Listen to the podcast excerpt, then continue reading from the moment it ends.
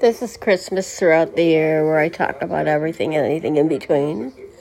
And all I'm going to talk about today is the Eagles won. We are in top of non defeated. And I don't know about all you other fans, but who your teams are, but the Eagles are hot. So um, they had a very good day today. I was very proud of them. And I was proud of the Bills. I was watching two games at once, one on the iPad and one on the TV. My son called me in between from out of state and he says, Mom, how do you watch two games at once?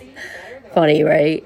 I said, Well, you multitask. Remember, that's what I did all those years with you guys. I multitask.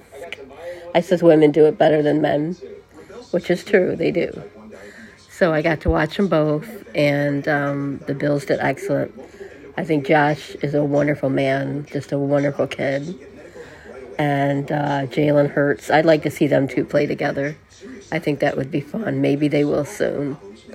So have a good Sunday. Enjoy your dinner. Enjoy whoever you're with. And remember, keep smiling.